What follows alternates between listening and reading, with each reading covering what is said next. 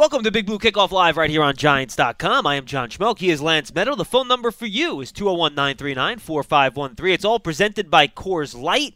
And Lance, obviously a big day in Giants land. The announcement came down yesterday that the Giants and Odell Beckham Jr. had agreed to a contract extension. Um, and boy, uh, a very glorious and happy day for Odell Beckham Jr. Uh, where you started a couple minutes late because he was just out there meeting the media. He finished up around 158, so he kind of ran in, cutting it very and close. Talked about the show uh, to and to do the show. He talked about his contract, obviously.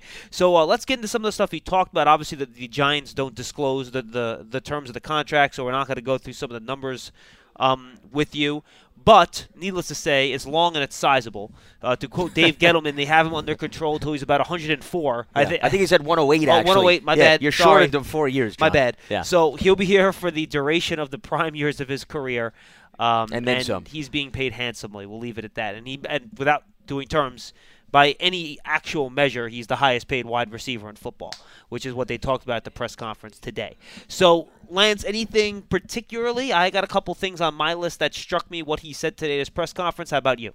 Well, I think he put his career in perspective over the last few months. I think as he was going through practice, the rehab process also provided him with a mindset in terms of how important this offseason was, John, not just for the contract, but could be very well a turning point in his career given the fact that he's striving to get back to where he was before the injury. So I think he did a nice job, you know, sort of summarizing all of that. And the term that jumped out to me, or the one line, was calculated risk. Ah, that was a good one for me okay, too. so I'm sorry that I'm stealing no, that's okay. perhaps No. what you were going to throw out. That was the one term that jumped out to me. And just to provide context for the viewers, he was asked the question about, well, how much was the contract in the back of your mind when you're going out there in practice? You're coming off a serious ankle injury. God forbid you re-aggravate it. What does that mean for the contractual negotiations? He said it wasn't a risk. He corrected the reporter. He said it was a calculated risk. And what he spoke about, John, was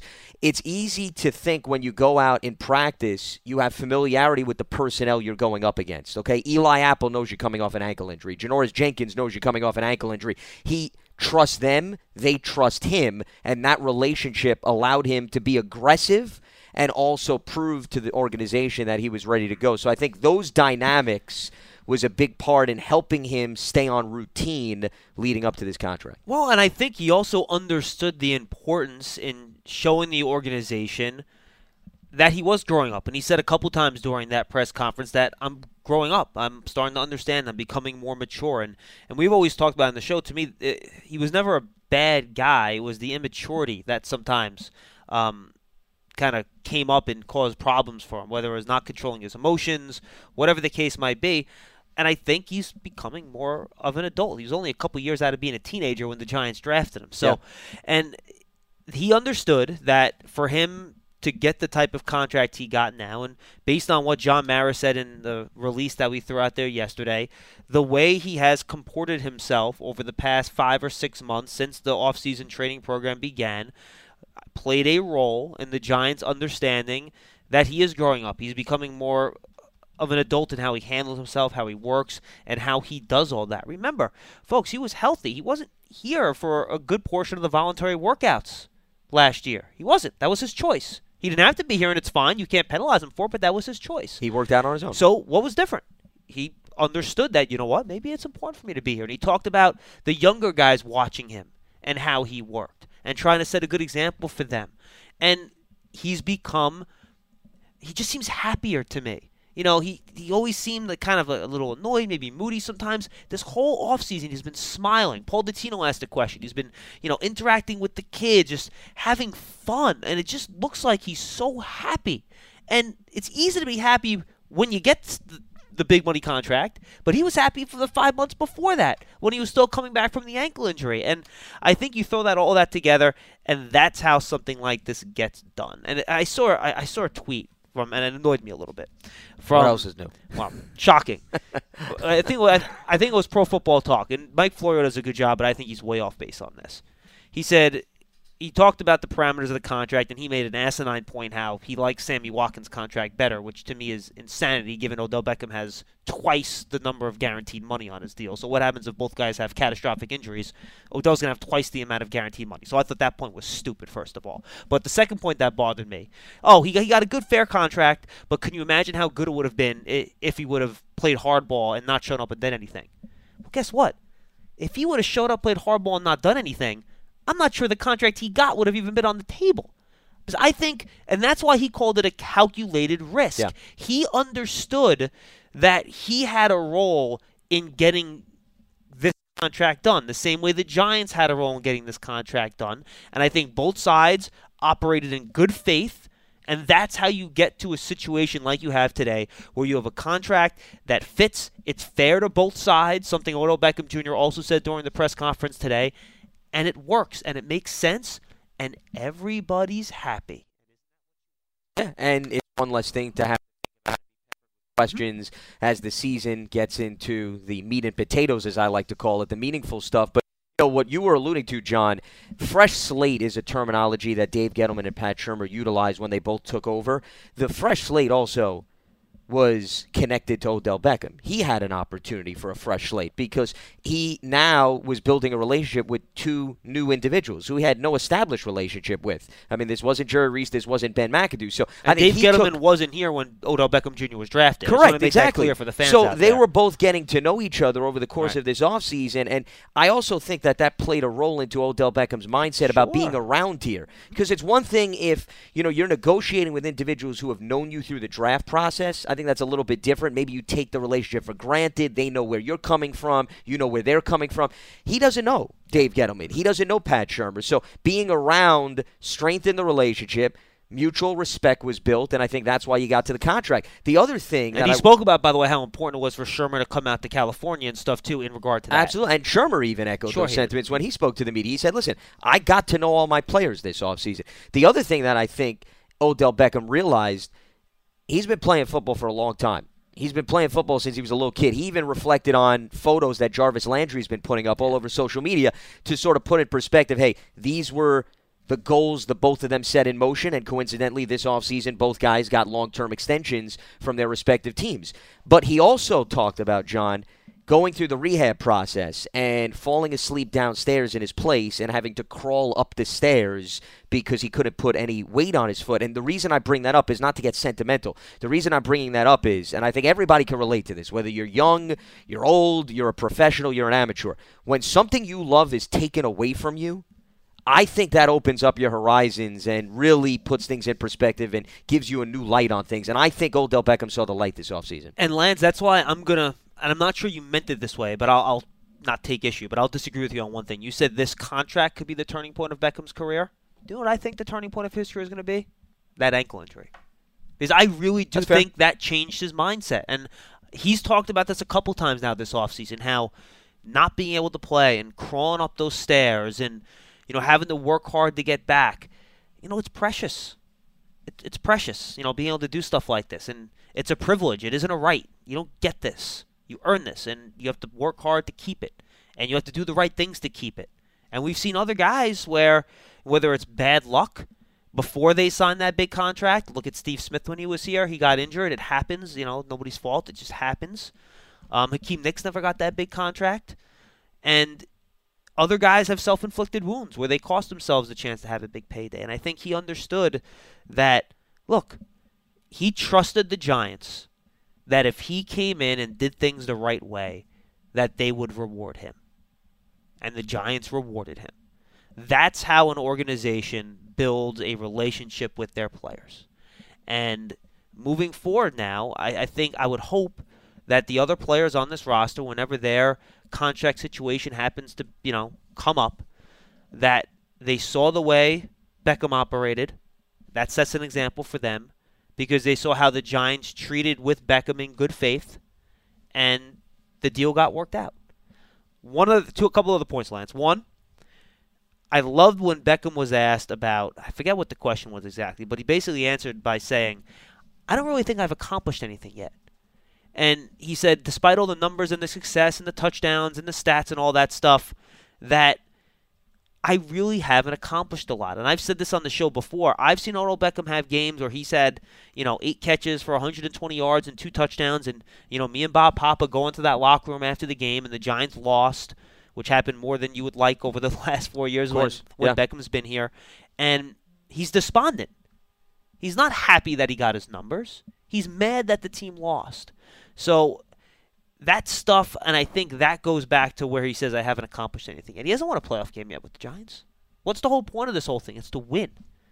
And he hasn't won yet. And I think that's why he answered that question the way he did. And I think it further shows the type of perspective that he has moving forward. And another media member asked him the question, Lance, um, how do you avoid complacency? A lot of guys get their money and then they relax. And he goes, Yeah, I have talked to myself about that. And that's something that hasn't really been an option for me. Now, obviously, I don't think that's a. I don't think anybody just checks the box and says, oh, "I don't gotta try anymore. This is great." Yeah. it's more of a subconscious thing. Of course. But he never struck me as a guy based on how hard we've seen him work at his craft that that would be an issue for him. Well, and he's always been known as a great practice player, John, and he even attested to that. And I don't think that's hyperbole. I don't think anybody's ever questioned Odell Beckham's effort in practice before and after the injury. No, not here. So, not here for you sure. know, that shows a guy that's striving very hard. The other thing that's related to what you were bringing up, I don't remember all the players that the reporter listed, but he was asking Odell about what does it mean to now be put in the same category as some of the great Lawrence franchise Taylor, players, the Lawrence Simms, Taylors. Eli, Right. Well, right? but what's the difference, John? Speaking of the lack of accomplishment, those guys have the hardware. He doesn't. So I think he understands that if I now truly want to be in line with those other greats, I've got to get the job done from a team perspective. The other thing that I wanted to throw out Sure. that I think was also important with respect to Odell Beckham and, and, and what he was talking about is the the fact that the motivation now is evident in terms of wanting to accomplish something for the team, which is what you were touching on. And the other thing was social media doesn't tell the whole story, John, but I- think it's very interesting that their overwhelming emotion that the team showed in the wake of Odell Beckham getting the contract, I think says a lot about how the locker room looks at Odell Beckham compared to the narrative that we are constantly having thrown in our faces over the last few years since Odell Beckham joined the team. Yeah, this is not a situation where half the locker room hates him, the other half likes him. You know, this isn't Terrell Owens splintering locker rooms here. This Yeah. is, in my years here, you can say a lot of things about the guy. He's always been very popular in that locker room, always, because I think they see how hard he works. And I had somebody called in Bob Papa's show this morning on Sirius, and they said I don't think he loves football. It's the biggest load of garbage I've ever heard in my whole life. Look, you can criticize him for a lot of things. Not loving football, that is just ridiculous. Well, but if he loves to play. And here's the thing, John. If he didn't love football, then why would he even get back on the field and practice before a contract type of thing? he wouldn't. if anything, I would just be milking my time on the sideline for rehab and saying, guys, I'll return to the field when I want to return to the field. That's not a sign of somebody that doesn't love football. So, you know, I think when people throw those things out or make those statements, part of it may be they just dislike what the player stands for, who the player yes. is, and that's fine. Listen, we all have our biases, we all have our opinions. And if you could say you hate his antics, his dances, and that bothers you, rubs you the wrong way, that's fine. That's your opinion. But don't start turning it into him not trying hard and not and loving twisting football. and turning Correct. and, yes, and this yes, and that. Yes, yes. And, and I've always said this about Odell Beckham, and I understand he is a popular figure, so obviously the attention's going to come with him. Emotion to me on the sidelines is not necessarily a negative connotation of who the player is. It's an emotional game. it, it depends how you utilize the Uh, emotions. it- Of course it does, but what I'm saying is is that if the emotion on the sideline is not affecting the other individuals on the team, John, and is not affecting the other individuals on the team in terms of their production on the field, Or- then that to me is more of just an isolated incident between the player and his emotions. And also affecting his own performance too, I think, is important. Well, of course, if lose he can't minds, then- necessarily stay correct. concentrated in the Yeah, game. mhm. But listen, John, there were games over the last two years in particular, because that's where I think he's been put under the microscope the most, where Odell Beckham has put up the numbers, but he still has had some emotional outbursts on the sideline. Sure. So it's not necessarily hand in hand. When you have an emotional outburst, it means you can't produce on the football field. Those two, to me, could be very separate. They're not necessarily in line with one another. Um, two other narratives I think this destroys, and I want to get your take on what John Mara said because I was not Yeah. out there to listen to that, and you were. So I, wanna, I've, I have no idea what he said. So I, so I want to get your take on what he said and find out what he said. Um, but first, two narratives, and you know who you are, callers, Charlie. um, that the team was treating him with disrespect, lowballing him, and this was going to blow up, and you're going to lose him, and the organization was not treating him right, and all blah blah blah blah blah blah blah blah blah. If you did that, I want you to call in and say I was wrong. When we make mistakes here and we get something wrong about a player, we come on and say we were wrong. So please, you talk about things you don't know, and you're assuming things that you don't know are true. And I think it, it talks to the narrative thing that you like to talk about a lot, Lance, where people get an idea of what reality is when they don't actually have the firsthand experience and the knowledge to know what that reality is, and they just assume their version of that reality is true. Like I had somebody tweet me today, like, when a why isn't Johnathan Hankins signed? And I go, well, maybe he wants more money than teams willing to offer. He goes, oh, I know it's not a financial thing. How do you know that? well, you probably don't. you, probably were talking to Johnathan Hankins' agent. Well, That's who you were talking to. Un- unless I was talking to You Hankins may have been or talking to his Hankins' agent. then you don't know. So uh, it's very important, folks, to know what you don't know and know what you know. Um, and the other thing I think this blows up, which was a stupid concept to begin with already, because of the fact that he was responsible for signing Cam Newton to a mega contract in Carolina, was that Dave Gettleman can't get along with star players, and that's going to drive Odell Beckham Jr. out of New York. Crap, nonsense, garbage. Okay, it's, always was, still is. So let's throw those two pieces of you know, let's throw those narratives in the trash and just you know get rid of them. There we it's go. over. Yeah, ruin the studio It's that over. people can't see. It's over. Yes, Okay? absolutely. No, So- I think that's a fair point. That's Uh, because we got a lot of those calls. Absolutely. When you look at the track record, you Yeah. see Josh Norman and the franchise tag was pulled, but that's another example. Every player is different. Yep. You can't just group all players together. Steve Smith. The other reason why I wouldn't compare Steve Smith to Odell Beckham is Steve Smith was at the tail end of his DeAngelo career. Williams, same deal. DeAngelo Williams, another one, tail end of his career. Yeah. Yet, with that being said, Jonathan Stewart hung around in Carolina forever. Dude, he just gave Cam Newton the house. Yeah. I mean, come on. It doesn't necessarily add up. But What, uh, what again- it- uh, let me get this in first. We want to remind Yes. you that Big Blue Kickoff Live is presented by Coors Light. Download the Coors Light Rewards app to win amazing Giants prizes throughout the season. What did John Mara have to say? Well, John Mara said a few things that I thought were interesting. Number one, he said the team was prepared to get the contract done before the start of the season, but was also prepared to go through the season without a long term deal and sign him after the fact. What swung their influence was what we talked about seeing how hard he was practicing here at the facility, but also John Mara focused on the fact that him going out to Detroit, John, taking part in the joint practices mm. with an unfamiliar opponent, not shying away from that, not being hesitant, was almost the icing on the cake. Those are my words, not his, but that's what I'm reading into it. So it was a show of good faith, which we're talking about the mutual respect. and the front office found that to be a significant gesture on his part. Absolutely. Okay. Him being aggressive and showing that he was back to the old Odell Beckham. Because, listen, like anybody, if you own a team and you're investing in a commodity, and I understand that term is used a lot, you got to make sure who you're investing in, John. That, that is He's looking fresh and good. big check. Yeah. You don't want to give a big check to somebody you're not positive So about. that's why you can't blame anybody. And this is not just for the Giants, John. This is for any organization. I want to see the player get back on the practice field. I want to see what he could do, how fast he runs, how good he looks. And I think Odell Beckham essentially checked just about every box through practice that made the Giants feel comfortable. But they were weighing their options, and they said they were comfortable going about the negotiations in a variety of different ways. The other thing that he addressed, which was a narrative that we had not talked about, but you, I think, hinted at it with respect to the disrespect.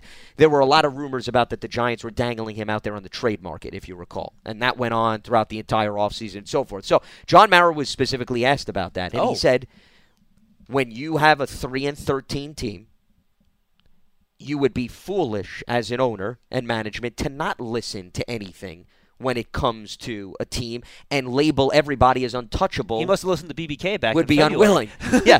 Well, I don't know necessarily if he was out of Right. his ear. But, th- but those are the similar things we were saying on the show. Meaning, Yeah. when your team struggles and you don't have a good season, any good manager mm. keeps their options what if open. someone That- knocks on the door and offers you three number ones? of course. So you listen. yeah. But there's a difference in terms of listening versus you being the aggressor, John, Correct. and dangling a player out there and say, "All right, let's start the bidding.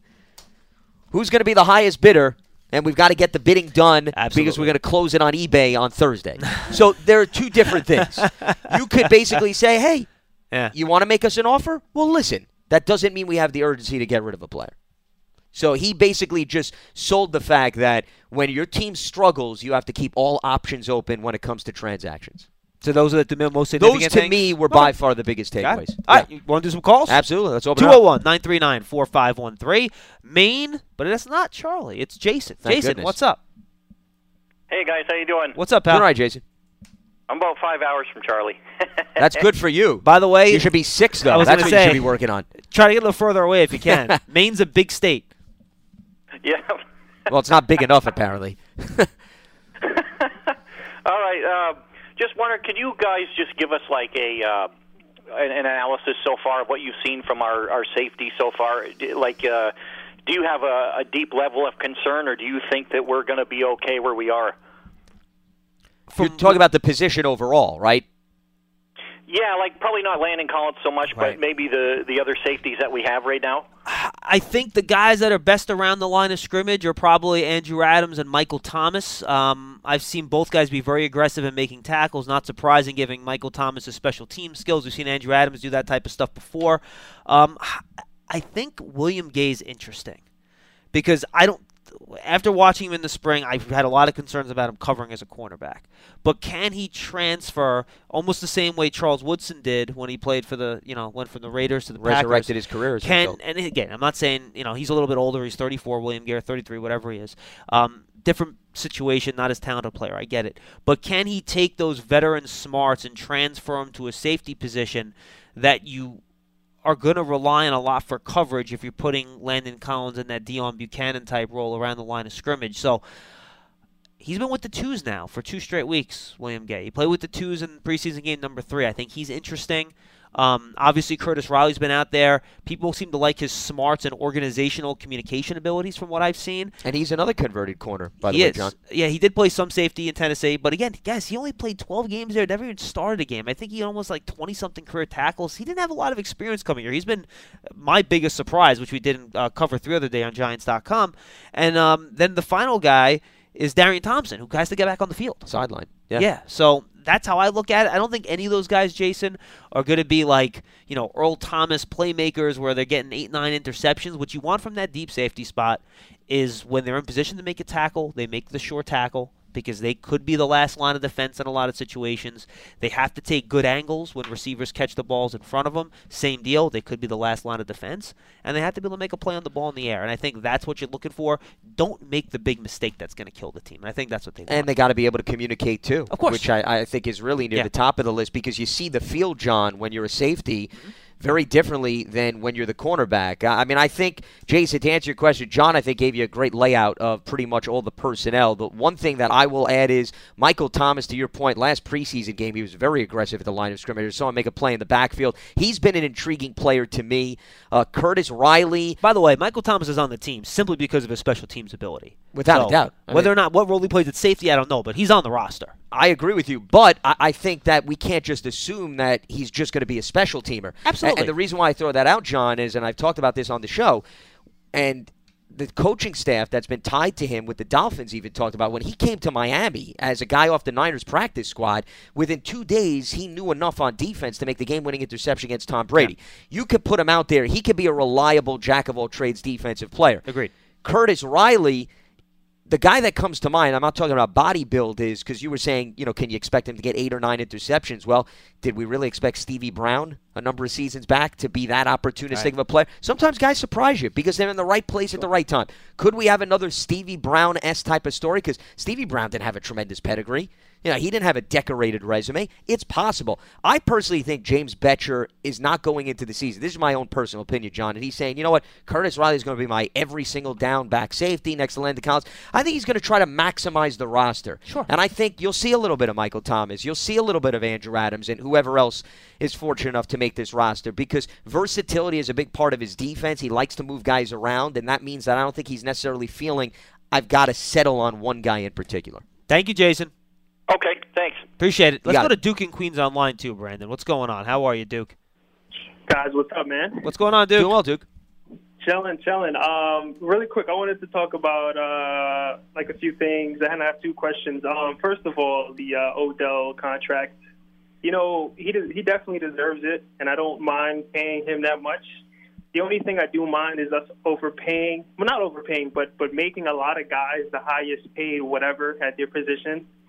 That's the one thing I do mind. because if if there is a position that I would love, and even players like Odell and Landon, I would love to give them a lot of money because they've been doing great. But if there is a position where I would want us to just to throw out some cash, it would be for me. It would be somebody on like the D line or a linebacker that can. Well, Duke, you know, that, Duke. that's known for having a lot of sacks. I know, and I know. Like Nate told that we needed him, so we had to, you know, pay for him. But it's just, it's just always seeming like No, but Duke, the, Duke, we're the pay- Duke, yeah, time out, time out one second. Do, do you remember the contracts they gave Olivier Vernon and Jason Pierre-Paul?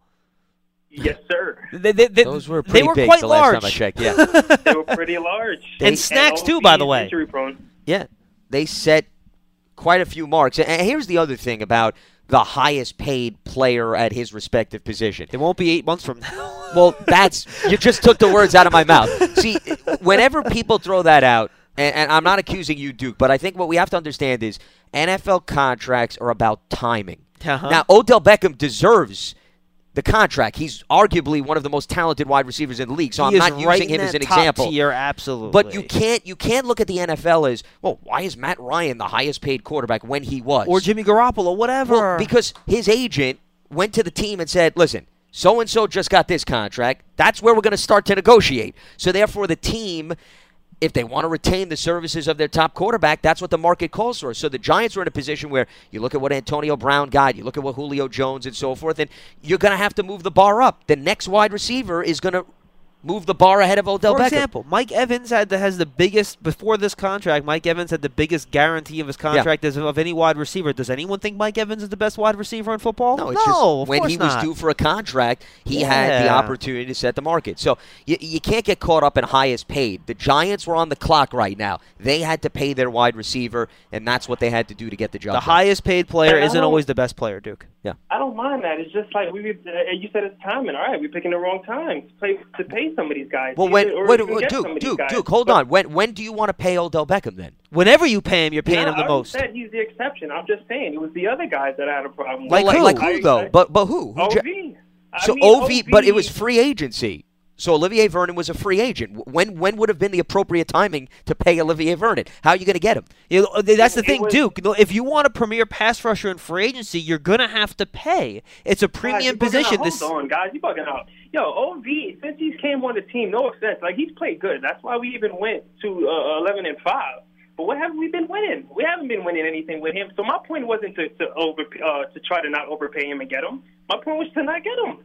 Like that, and that's going to lead me into my next question. It, like before last season had started, we knew the players that, like, if, for me personally, I, I I thought I had a good grasp of the positions we should draft for, and that was offensive line and I was a running back, which we did do. So there's a beast that is coming out of college this year by the name of Nick Bosa, and I was wondering if you guys thought it would be a wise move to maybe give a lot to trade up, assuming where we go. Uh, well, I this mean- is the hypothetical. Let's Duke, say we Duke, have we haven't even played one game in the 2018 season. and You want to talk about the 2019 draft? the draft? draft is eight Bro, months hy- away. Play, play with me. Here. No, Play but no, but I- Duke, I- uh, Duke, I, I have no idea where the Giants are picking. I have no idea who's picking first. I have no idea what kind of season Nick Bosa is going to have. I'd literally be making stuff up. I mean, What's the point? That I, I think we're getting way ahead of ourselves. And, and here's the other thing that I wanted to counter. Olivier Vernon's been with the Giants for two seasons, by the way, Duke. The first season he was here, they won 11 games and made the playoffs. and the defense was one of the best in the yeah, league. and last No, he's season, good. He's just injury prone, guys. He's good. Wait, He's injury good. prone? No, no, not I, with you guys. no, Duke. I'm sorry. I'm not going to let you get away with that. Okay. He was in the league starting in 2012. He played in 16 games, every single game through 2016. Last year was the That's first okay. season he missed any games, and he missed four games. That's a completely misleading statement, Duke. Completely misleading to say that he's injury prone.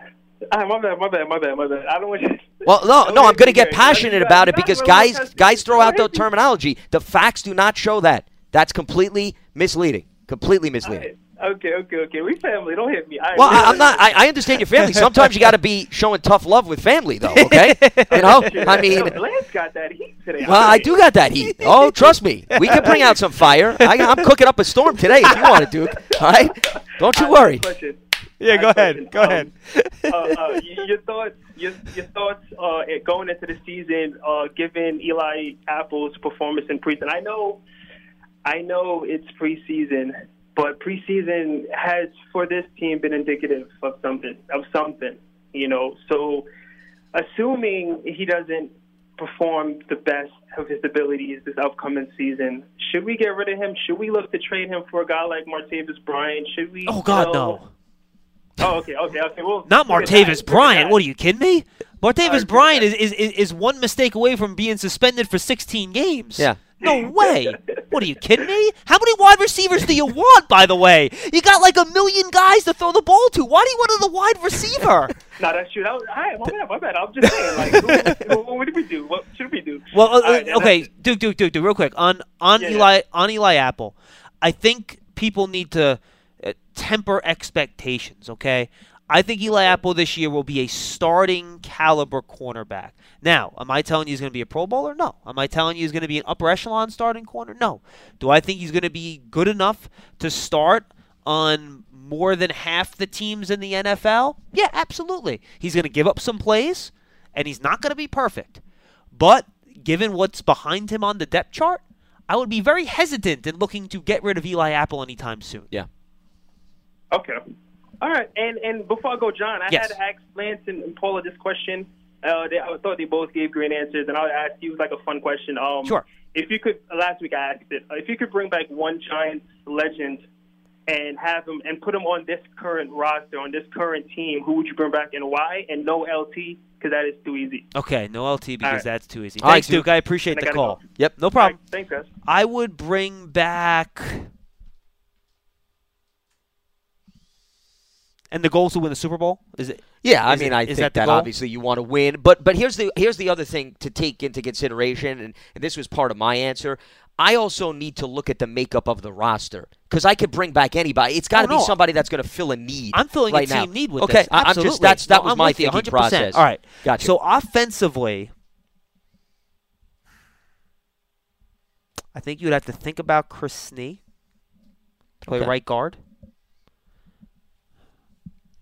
I think you'd think about, you know, pick whatever great right tackle you want, whether you're talking about a Kareem McKenzie type or a David Diehl type, someone like that. I think that's a real conversation starter. I wouldn't go that came up with our conversation. I wouldn't pick a skill. I wouldn't pick. You know, David Diehl could play left tackle too if Solder gets hurt. The So versatility. that's a nice Yep. guy to move over. I wouldn't pick a wide receiver, tight end, or running back because I think they're set in those spots. Yep. Oh. Ooh. I think I know who I pick. How about Emlen Tunnell? Corner. okay, NFL leader in history in interceptions. You bring another shutdown corner on this team? That's not bad. Pass rusher wise, it's a 3 4, so I'm not sure Strahan makes sense because he's not a 3 4 outside linebacker. I would consider OC. I like OC standing up on the outside rushing the passer. I think about that. Carl His Banks came up. Carl Banks playing outside linebacker too, rush the passer a little bit. I wouldn't mind Will Carl That's fair. Banks. Um, I mean Sam Huff, right? Great middle linebacker. I think you gotta think about him. a lot of good linebackers to choose from. Mm, What about safety? that's a good question. Do you bring back Everson Walls? Right? Think about that. Natural role, Yeah. guys like that. Trying to think about the great safeties in Giants. Spider have to go through the Lockhart was another guy that we brought up. Oh, Spider's not bad. So Yeah. you know, because that's where I went. I'm sticking I with I'm sticking with. Emlen Tunnell. I want to go corner. No, that's fair. One of the I- best I corners in NFL history. Secondary would be where I go, and me then Emlen. um, I believe Paul also brought up the name uh, Rosey Brown. Oh, So- that's the great tackle you Yeah. bring back. So you know that, what? that was another one. Hundred percent Rosey Brown. That's Yeah. a great call. If you want to go offense, it's Rosey Brown. If you want to go defense, I'm going to go Emlen Yeah, I, I would say offensive line on offense and secondary player on defense. That Agreed. that was my mindset when you evaluate the roster. I would right think now. pass rusher too. Yeah, but I, I I'm That would that's be number why three. pass rusher I, I would go three. I mean I'm I'm still intrigued by what this depth chart is going to produce in the regular season. On paper in the preseason, it looks encouraging. I like we'll see what happens question, with though. Vernon's ankle injury, but it's a good one. Yeah, It's a good absolutely. question. We want to remind you that Big Blue Kickoff Live is presented by Coors Light. Download the Coors Light Rewards app to win amazing Giants prizes throughout the year. Uh, let's go to Dave in Cranford. He's up next. What's going on, Dave? Hey guys, it's man, it's I tell you, it's awesome when the two of you are together. There's a certain energy between the two of you, and, and yeah, that's you know, because we don't like each other. It's okay. you, you, yeah, hey, hey, when you disagree, it's the best. It's like you must listen to radio. So I mean, it's it's awesome. So- Dave, Dave. Unfortunately for the both of us, we've known each other for about 15 years, and there there's a lot going on here. Yeah. So oh yeah. okay. it's a problem. a That lot of history. Yeah. That Yeah. makes it even that makes it even better. Yeah, there's So- a reason why my I- I- chair is a little more to the left uh, when John is sitting on that side. Yeah. I love it. So, so uh, just two quick things to get you guys' input on. I, I mean, I think the step back on this whole Odell thing. I, I mean, you know, it's amazing to me if you know somebody wants to nitpick this and the contract that or whatever. I, I really don't care. The fact of the matter is that Gettleman and Shurmur deserve a lot of credit. Um, Maritu, the way that this is handled, I, I, I'm shocked. I, I, I'm shocked that this is done at the time that it's done. Um, I, I think I think the timing couldn't be better as far as Odell himself. I think the team and the way that he's uh, treated. I think the way it went down. I, I- mean, it, it, it's remarkable. And and and I think if there was, you know, I mean, there were so many opportunities for this to become a major distraction. And the fact of the matter is, it didn't.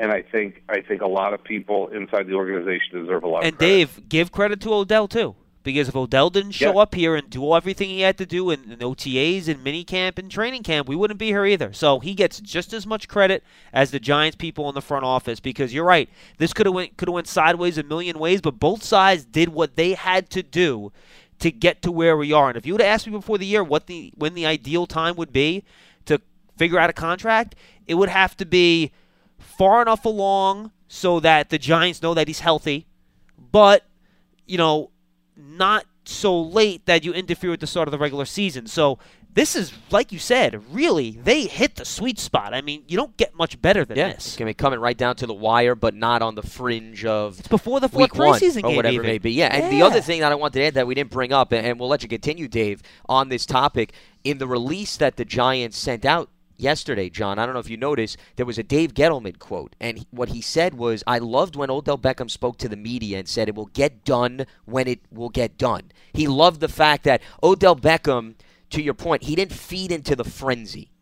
Yeah, and he Odell said answered things the Yeah. way he should, which is let's keep things calm. There's nothing to panic about at this point. And Dave, he said multiple times that he never worried about this not happening. He believed it was going to happen, Yeah. and I think that's important when both sides when, when both sides want the same thing. It's usually going to happen. Maybe not if one of the guys Jon Gruden, but otherwise it's Yeah. going to happen.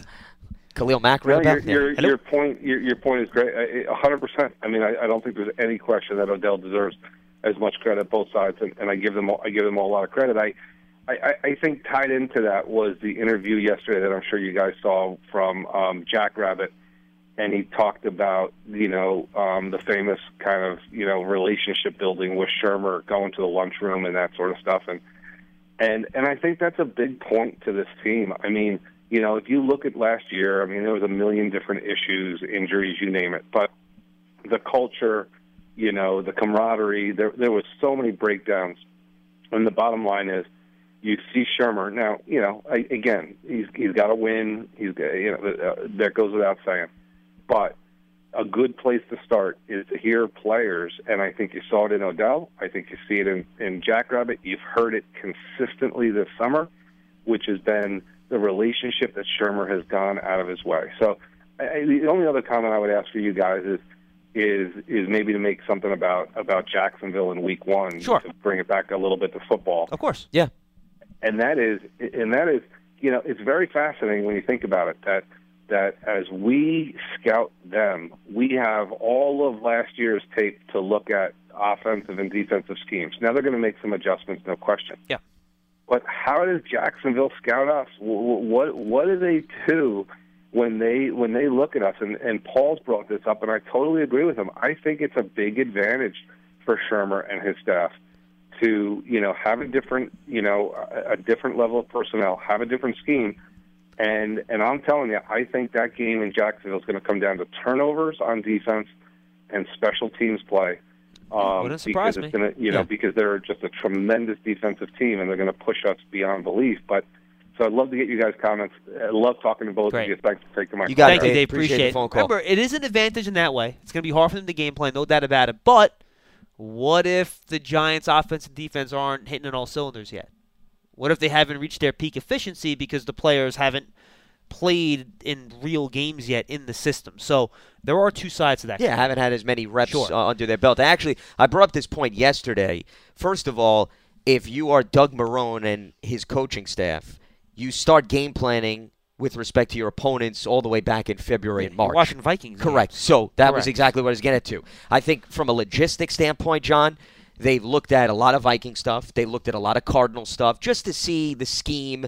And on Minnesota's offense last year, I've built this parallel a lot. It's not identical, but you know, Minnesota had two great wide receivers in Stefon Diggs and Adam Thielen. Okay, you've got Odell Beckham and Sterling Shepard. They relied on Kyle Rudolph, who did a great job setting the tone in the middle of the field. Giants Evan, Evan Engram. Dalvin Cook was drafted. Saquon Barkley. Revamped offensive line, which was completely new. Mike Remmers and Riley Reiff were signed. Pat Elflein was drafted at center.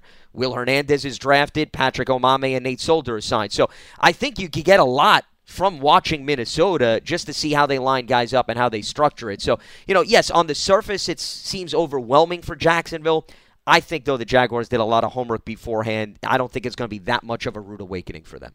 No, I'm sure there'll be some surprises though. They'll like anything else, out. and I'm sure. I'm sure Jacksonville is changing things up Right. because listen, they just lost Marquise Lee by the way for the season. it's a strike to your vaunted Well, Jacksonville wide yeah. receiver core. He's, he's he's down there, you know. Are you going gonna survive? Oh, I'm definitely going to survive because Keelan Cole and Dede Westbrook played the majority of the I snaps last I'm season. sorry. No, you opened to. the door for it. So, and and Dave opened the door too. So, if there's any window for me to talk about the Jacksonville receiving core, it's going to be here. I didn't bring it up. Just when you watch this show on replay, I don't want to get any angry tweets. Okay, this was brought up by the callers and this guy to the right of me.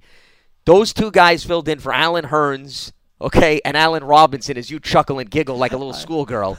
They had plenty yes. of reps. So I think they'll survive. Anyway, let's get back other to the point, subject at hand. well, the point that he made I thought was a good one too on Shurmur, and I've said this on the show before. At least I think I have. Some coaches, Lance, and I think even in some ways until the very end, Tom had trouble doing this. Tom Coughlin, when he was here, they have trouble getting out of the coach persona. They're always the coach, no matter where and when they see the guys. They're always the coach. You know what I mean? Pat Shurmur's different like you can get into a conversation with Pat Shurmur and for a few minutes forget that he's the head coach of the team. You know, and he can talk to you on a human level. And I think he's very good at sitting down with some of these players and just interacting them like some guy talking to another guy. He's not always being, you know, wearing the whistle and trying to be the coach and doing all that Yeah. stuff. He's like a he can act like a real human being and step out of the head coach persona. And I think that's the type of stuff that Janoris Jenkins was talking about. Because what did he say? Whenever you see a head coach sit down to you, what are you worried that you did something wrong, right? Well, why does it have to be that the way? The intimidating factor. It doesn't have to be that way. Why not just be when you're not on the field or you're not trying to teach something, be a real person. And I think that does help. No, I think that's a great point. The other thing that I'm interested in, I don't think he's ever been asked this, unless maybe you had some conversations behind closed doors when Bob does the radio interview and so forth, is, you know, he's got a son in college, John. You don't think that that relationship maybe helps him to relate to some of the younger It's players on the team? I have not talked to him about that. I- I'm I'm wondering whether or not having a son in college football who's a quarterback too, and being able to relate to that and understand the younger generation perhaps helps him. And the other guy that I'd be curious to know whether or not that helped him is Jack Del Rio, because Jack Del Rio's son, if I'm correct, was the quarterback at Florida before he got hurt when he was coaching the Raiders. And you wonder, you're looking at those games a little bit differently because you have a kid on the team. And does that help perhaps your relationship with the players? Just something I'm throwing out Now, here. I'll say this though. Paul Dottino has a daughter that only graduated college a few years ago, and he cannot relate real well to young people. So, I, Well, I'm that's not because sure I don't I'm know how much X's and O's talk he gets into it with her. Come on, John. You know, it's a little apples and oranges here. Okay, but I, I, I see your point with that. We want to remind you that Big Blue Kickoff Live is presented by Coors Light. Download the Coors Light Rewards app to an amazing Giants prizes throughout the season. Antonio in Manhattan is up next. Hi, Antonio. What's going on, Lance and John? How you guys doing today? What's up, pal? How well, are you? Antonio? How's things with you? I- I'm glad I'm calling in today because there's just so much I want to talk about. I'll try to zoom it up though. I know you guys only have an hour. I just want to say I want to I want to pat myself in the back because I said a couple of things. I said JPP didn't fit the scheme. He got traded. I was speaking to you two guys um, way back when, and I told you guys he just didn't fit the scheme. He got traded. Follow the money. I said I, I said a free safety. Thompson didn't That's fit I'll this say. scheme because he couldn't block. He couldn't. He can't make open field tackles. Maybe he can. Maybe he's gonna get better. But right now, he just couldn't. Antonio, I hate to tell you, uh, a safety that Yeah. can't make open field tackles doesn't really fit any scheme. There isn't any scheme where they say, you know what, our safety doesn't Yeah. have to be able to tackle. Don't worry about it. Everybody else will clean it up for you.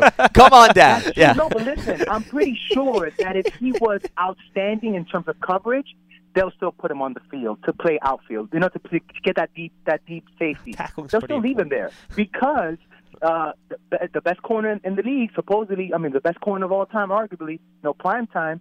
He was known for not making tackles. you know what Safeties and He cor- no, no, no, no. Safeties and Oh. corners are two completely different positions now. But okay, but we're talking about now the NFL, which is the passing league. They, if you have an outstanding free safety that could cover everything that you know on the pass, I'm sure that they'll let him ride, even if he's a poor tackler. But he wasn't even that. You know what I'm trying to say? Well, but So- he's the last line of defense, Antonio. But you Antonio, know, here's the point. You said he's not that. So if you can't tackle and you're not great in coverage, I don't care what scheme Right. you're in, you're not going to play. Yeah, yeah, no, absolutely, and that's why I don't think I, I think he's barely going to see the field, if that. I think that we're going to have you know three safety formations um, at times when it comes to this defense. I think you're going to see Landon inside. You're going to see two different safeties on the top. You might see Thompson sometimes get get on the field in that sense. That's when he's going to see the field. The other thing I called about and said was OBJ was going to be the highest paid, but it doesn't take the geniuses to know that. It's just again, like you guys mentioned, it was timing, and you know. Right, and, a and- top Antonio, do you have, do you have any questions? I I, I mean, I, I honestly, I don't I think you. I, don't, Antonio. Honestly, I don't think a lot of calls out there are interested in you telling saying I told you so for five minutes. So if you have some questions or new comments, please go ahead. Here, here's here's what I want to kind of talk about. I just want to say that I think that the turnaround for the for OBJ it was when that controversial video came out. That's that's That- when I think it turned could be. around for him. It could be. Um, and you know everything changed. His tweet, his tweeting changed. I, he's just been a different person. I think that you know maybe his internal group spoke to him and they had you know something like that. Much props to the Giants on that. What I want to talk to you guys about is you know I love seeing the pistol formation. I want you guys to get your input on this. I want to. See, I love seeing the the pistol formation on this offense now because I mentioned before how Eli needs the pistol formation because for play action, uh, you know, it, it's better to be halfway away from the line than to being right up on the line because you have to drop back and all that stuff. What do you guys think in terms of the pistol formation? And then the other question is, if you guys saw that deep ball to Latimer, what nobody has been pointing out is the block by Shane Smith. I think it was Shane Smith that made a. a oh, he had a lot of time on that throw. Uh, I'm sorry. No, he had a lot of time on that throw. Yeah, Eli made it. I thought the offensive line did a great job on that play as well. Shane Smith picked up a great block. I, you know, little things like that. I feel like we're not talking enough, and that's what's getting me excited. And I see you guys at uh, Antonio on, on Twitter. So uh, you guys, you know, I, I just sorry, I do want to thank you two guys because you guys are very on top of things, and appreciate you guys that. are the most ground, uh, you know, ground level guys in. in uh, Well, appreciate And that, I'll Antonio. My, I'll take my uh, my responses off the air. Thanks Thank for the guys. phone call. Thanks, Antonio. Appreciate the call, buddy. Good stuff. Um, why don't you take one? Well, first? I was just going to say play action. I mean, forget the pistol formation. John, you got to be able to run the football. Lance, I want to see him on. Do you know why I'm excited? I'm not excited about being in pistol. I'm excited to see him under center. Eli Yeah. was at his best. Remember when the remember when the Giants never put Eli in, in shotgun? Of course. Like in 08 when they were the best Yeah. team in the league and he was never in shotgun? Eli likes playing under center. So the heck with the pistol. He's old school. Yeah. I think play action is so much more effective when you're under center, and he's under center so much more. It's glorious. No, I agree with you. But the other layer of that is, is specifically the play action, is you got to force the defense to bite. And they were getting the Jets to bite on some of those plays in the last preseason game. So that, to me, is the most important aspect, regardless of the formation. The other thing I wanted to throw out with respect to what Antonio just mentioned, if they do go with three safeties, which I think is possible, I think it's going to be more likely that that third safety is going to be a William Gay if he makes the team because he can do a couple different things. and he right? can play in the slot. So that's how I think you may see the additional safety. A guy like Curtis Riley or William Gay that they can move into a cornerback position. That's how I could see that maybe becoming a popular alignment. Alex in Bergenfield. He's up next. Hey, Alex, what's going on, buddy? Doing good. What's up, John and Lance? How you guys doing? Go ahead. Well, Alex, what do you got for us? Um, yeah, first I just want to say thanks for everything you guys do. Um, and it was great to get through to you guys. I want to hit on two points. Thanks for calling. One was a question. Thank you. One's a question. The other one's a, a statement. So the first question is, I know that one of the concerns, uh, listen to all the shows, is that the linebacker, right? Like Ogletree on the coverage, and I know on third downs they've been bringing in Ray Ray Armstrong and taking out uh, Goodson. But I was wondering, Lorenzo Carter, with his versatility, athleticism, and in college he actually did that. He he he was a cover linebacker. Do you think there's any possibility he might be able to to play that spot, or maybe on third downs? I don't. Um, I don't think that's how the Giants envision using him. He hasn't done that at all in training camp, uh, playing that three-four inside linebacker position. I think the Giants see Alex's future as a pass rusher. That's how they want to use him. And frankly, uh, we have no idea the severity of Olivier Vernon's injury when he'll be back on the field. They're going to need him as a pass rusher. So um, I do not see them making that big of a leap with a with a position adjustment for him. Yeah, I agree with uh, John Alex. I think for the short term, they envision him as a guy just get after the quarterback. And if you recall, when Lorenzo Carter met with the media, I don't know, maybe two, three weeks ago, he was asked about, you were such a versatile player when you were in college. What has been the difference now? Well, they just tell me focus on the quarterback. They're not telling me to drop back in coverage. So based on that, based on what we've seen at practice, based on the games, and he's been effective in getting to the quarterback. He has shown his ability to really collapse the pocket. I think that's his first priority. Now, down the road, Alex, you know, when he learns his craft of being a football player and gets a better feel for the scheme, it's very possible they expand his role. But I think early on, rookie year, pass rush, get after the quarterback, that to me is going to be his primary thing. Okay. All right, I get it. I, you know, I just thought that maybe they could use him there, but I see what you mean. Especially well, but but OB as you mentioned to your point be, before we let you continue, I didn't mean to cut you off. You know, Ray Ray Armstrong, you're right, has increased his playing time, has played very well in the preseason. Pat Shurmur even made sure to compliment him at the tail end of his post-game presser after the Jets game. And Ray Ray was with the first team; they were using him in the nickel defense. So I think they're looking for other linebackers that have the versatility to drop back in coverage, who have a little bit more experience. And Ray Ray has been in the league for a lot longer than Lorenzo Carter. He's certainly good enough athlete to do it. He is. Fair enough. Um, and then my statement is uh, from yesterday's show. I was listening. I don't remember who called and said it, but he asked about the uniforms. Yes. And it's funny he mentioned that. I know Lance. He said that you don't care about it, but Absolutely I just don't wondering care. if you remember one of the years under Coughlin. I remember that uh, it was a home game against the Cowboys, and they had that red uniform. It was like the red tops. I believe it was with the gray pants. But and um, also they gave out like red towels. He wanted everybody to have these red towels going. So it was like a Monday night game. And I just think that that uniform was awesome. That those, those red tops. Well, Ken, I got some bad news for you. Um, I would be beyond blown away, um, surprised if we ever saw red jerseys ever in, Oh yeah. in the in the You're right, yeah. in the foreseeable future between the head coach and the owners. I don't think they're going to dust the red out of the closet. I don't. I don't think that's going to happen. Yes, I will echo John's sentiments because he just reminded me of something. So I know exactly what he's talking about. Yeah. It's All not happening. Guys, thank, thank you so much. I appreciate taking my call. Thank Let's you. Go Big Blue, man. you got it, Appreciate Alex. it. Appreciate the phone call. And, and if and if you look around, just um, well, we're gonna play a little game here. When you guys look at practice footage and everything like that, remember last year Brandon Marshall we still wear like the big red tights and all Oh, I Beckham remember wore the red shorts Yeah. and guys wore red on their sleeves and red on their pants. When you watch practice highlights this year, how much red did you see out there on the practice field that weren't on the quarterbacks' jerseys? Not a whole lot. now, why don't you tell the backstory? The true rationale is you hate the Chicago Bulls and you were tired of well, seeing that color. I am okay. very happy not to see red. Absolutely. That's why I'm saying. It's That's not my decision, though. But well, And I, I, I think say- you're shell- selling yourself a little too short. when with respect the to Giants wore those red jerseys in the past, they also had a pretty terrible record, and ownership does not forget things Okay. like that. Well, but the one thing that has not gone away is the quarterbacks still wear the red jerseys. So Yeah, that's, but that's not going to be removed. But what do the red jerseys mean?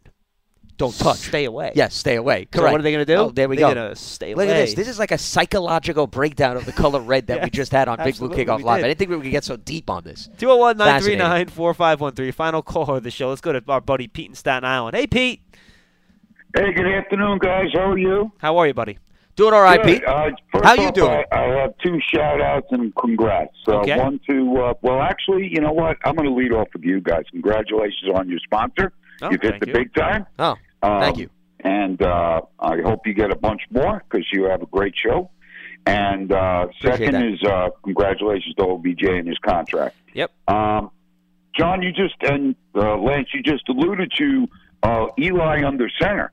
Okay, you know what's uh, uh, attached to that? The Giants in a huddle, that too. which we haven't seen in quite some time, and you know Pat's uh, offense being. Uh, you know, you're going to see a lot of ball control because if you saw the offense last year, I think it was like 60 40 uh, run passer.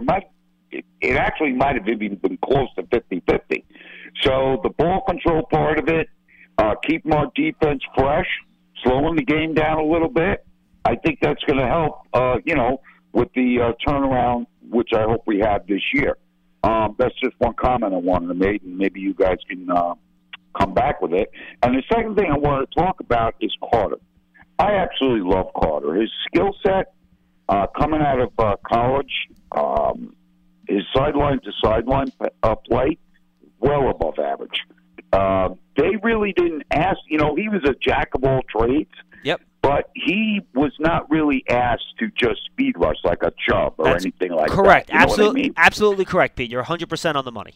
Yeah, so I'm thinking that, you know, in my opinion, with Vernon's injury, and we don't know, you know, the extent of it, uh, in my humble opinion, I think at this point, I think you have to go with the rotation of Carter, Barwin to keep him fresh and healthy because of his age. I think that's and, fair. And I think we have to keep Moss uh, because of just for depth purposes. Well, remember, you, Uh, you have a you guys- choice. what's your opinion? You also have Romeo Okwara you could put in that mix too. Someone that Pat Shurmur spoke well of at the podium the other day. So I think Okwara and Moss are the two guys that are kind of on the bubble in that group. And how many do you keep? Do you keep five? Do you keep six at that edge rusher position? Because you have Martin, Barwin, Carter, and Vernon are all obviously on. And then who's five and six? Uh, how many Well, do you keep? So I, we I got think that's Martin the on question. the uh, opposite side, right? Of Yeah, Vernon? yes. He's on the opposite. Correct. So I, I- I think that's the question you ask. Um, to me, and I hope I'm wrong. I think as a consistently playmaking defensive end pass rusher or at whatever outside linebacker pass rusher, however you want to phrase it, I think Carter's probably a year away. I think he can give you something this year. Um, in spurts, and he'll make a couple big plays here and there. I still think he Flashes has here to. Yeah, I think he needs to work on his fair. craft and his technique, and you know, Right. Learning how to rush the passer. You know, because like you said, he wasn't a pass rusher in college. He was a linebacker. It's much. He was a four-three outside linebacker. He wasn't a pass rusher. So I, I think it's going to take him a year in the pros to kind of become that guy. And you see that with defensive ends sometimes. It takes them a year, you know, to, to figure out how to succeed in the NFL. Not to say he's not going to be effective this year. He's not going to help, but I think to expect like seven, eight sacks out of him in his rookie year is probably asking a lot. So I think you hit it. I think you hope Connor Barwin can play as much as he can, uh, as much as you want him to, because he's a pro. He knows what he's doing. He's a technician, and I think he can help. But look, there's nobody on this roster, and I don't want to be Debbie Downer here. Olivier Vernon's unique. Guys like that don't grow on trees. He's been murdering everybody that they put up against him this this, this year. Whether it was Taylor Decker in practice against Detroit, um, he was killing the Jets left tackle uh, in the game against the Jets. Hey, he's so, been having a field day. No, he's he, he's he's been an animal. You don't replace a guy like that. You figure it out and you do your best. But there is no easy answer if Vernon's out for an extended period of time. Yeah, at this point, um, is it? Um, are they saying that it's um, close to a high ankle sprain? Is that the way they're describing it, or They've they've or des- no? Pete they've described it as an ankle. So that's all we Just got. an ankle. And, That- that- and that- Pat that's all we got. Shurmur and Pat Shurmur was asked about Olivier. Vernon again earlier today, and is No change. continuing to classify it as day to day. It's an ankle. That's his status: ankle, day to day. He has an ankle. Yep. Yeah. All right, and then just the last thing, guys. Uh, what's your comment about what I was saying about being in the huddle, slowing things down? Uh, Eli under center. What's your opinion on that? I always thought, and Pete, thanks for the call. I know Eli. You're welcome, and you guys are great. Hey, you too. Appreciate, appreciate it, it. Pete. Thanks. Look, Eli likes to work in the huddle. He likes to go fast. So that's true. I know that's true. He said that to me. He likes to do it. But I believe there is an advantage to, to going into the huddle during the game. Um, I just think there is. I think it, it- there's a different pace to the game. Like you said, I think you slow things down. There are legitimate questions about how good this defense is going to be. You want to maybe keep them off the field a little bit. Buy him some time. You know, when Long you're drives. when you're going fast and you go three and out, and 35 seconds go off the clock, and your defense is going back on the field, it's not good sometimes. Yeah. Well, that's you. the Chip Kelly school of thought. The year where mm-hmm. the Eagles' offense was doing great, but they had the lowest time of possession, and the defense was on the field all the And they got destroyed. Or down Yeah. over the course of the season. So, I mean, I'm completely with you there, John. Though I would argue the benefit of going fast pace is also you prevent the substitutions. You know, for the defense, you keep them on their toes. So, yeah, there's pros and cons to both ways. I just think the more you mix it up, the better and more versatile you're showcasing your team. But I, I don't know. I mean, listen, I'd have to really go through the numbers and stats to see whether or not a team that huddles, John, is more efficient from an offensive standpoint. I'm not, not. going to go that far. Trust me, if there were metrics that showed that, then nobody, everybody would be doing it. nobody would huddle. Correct. So you know you got to see and feel out how the game flow it's is concerned. about the players on the field. Without a doubt, the That's it's execution. yeah, It's got you got to call a good play. You got to be able to execute. The blocking has to be on point. You do that whether you huddle or not. Yeah, You're gonna be I mean, playing that's why football. the whole game plan thing. Like Eli has said this. He goes, every offense runs the same plays. Just call it something different. That's all it is. I mean, it's not like some coach has this secret super playbook that nobody can copy. The damn play's on tape. Any coach can copy any play they want. They can watch the thing on tape a million times. There's no secrets. It's about making plays. I, I know it's simplistic Beat and it's boring, but that's the truth. you. Yeah. That's it. It's man whipping man. One of Pat Shurmur's favorite things to say. It's man whipping man. That's how you win. And it's the coach's job to put the player in the best situation to whip the man. And that's how it goes. You got to win. It's about the players. Now, obviously, sometimes coaches become a problem and you have to make changes. We know that. We've seen that, okay? But if you I don't care if you marching out, you know, Bill Walsh is your head coach, Vince Lombardi is your offensive coordinator, and Tom Landry is your defensive coordinator. If you have bad players, your team's not going to be good. You need the horses to win races. Yeah. That's it. Period. So stop. you could have the best mind on your coaching staff who comes up with the most creative schemes. If the players don't execute and the blocking is not good, it really makes no difference what's going on with the scheme at the end of the day. No. I, I've said this too. If you look at quarterbacks, I'm not trying to get off topic, but I think it's related to it, John. And some of the QBs who just didn't click very early in their career, you know, part of it is the change in offense every single season and the playmakers not being around them. Alex Smith, Smith. is the perfect. He's the were gonna- poster child You of love- my point. love I yep. love using Alex Smith because what do you think that all of a sudden magically he went to Kansas City and now learned how to play football and all those years in San Francisco? And in fairness, when he was going up against the Giants, he had some good years with the Niners. But why did he have his good years with the Niners? Because they actually gave him some stability with respect to the personnel around him and the scheme. It's no coincidence. And I will say this coaches, I think, can hold back players sometimes if they try to fit them into things that don't fit into what they, They do don't well. adapt the scheme to them. And that's what Yeah. Coach Shurmur and James Bettcher have both been very clear about that they will um, create and adapt their schemes to the talent that they have around them. Both guys have been very clear about that, which I think is also very important. Absolutely. Thank you, Lance. You got it. Are you on tomorrow? Yes. With? Are you on tomorrow? No. I, I, I know I'm not on until You're- Friday. You know you're not on tomorrow. I'm I not until believe Friday. Paul it must, and I. It must be Paulie I believe right? it is Paul and I tomorrow. Yes. Could be maybe you and Fiegels on Thursday, probably before the game. Yes, it's Fiegels and I on Thursday. Okay, so it'll be Lance and Tito tomorrow. I'm back, and Paul and I will give our final 53 man rosters on Friday. That'll be fun. Why don't you send me yours too? Yeah, absolutely. So you can We'll put it. it on the record. You real got it. fun, and uh, we'll do that on Friday's show. And then we do have a show on Labor Day, and we start previewing Week One of the NFL season. It's coming fast. For Lance Medow, I'm John Schmeelk. We'll see you next time on Big Blue Kickoff Live, presented by Coors Light. Download the Coors Light Rewards app to win amazing Giants prizes throughout the season. See you tomorrow. Have a good one.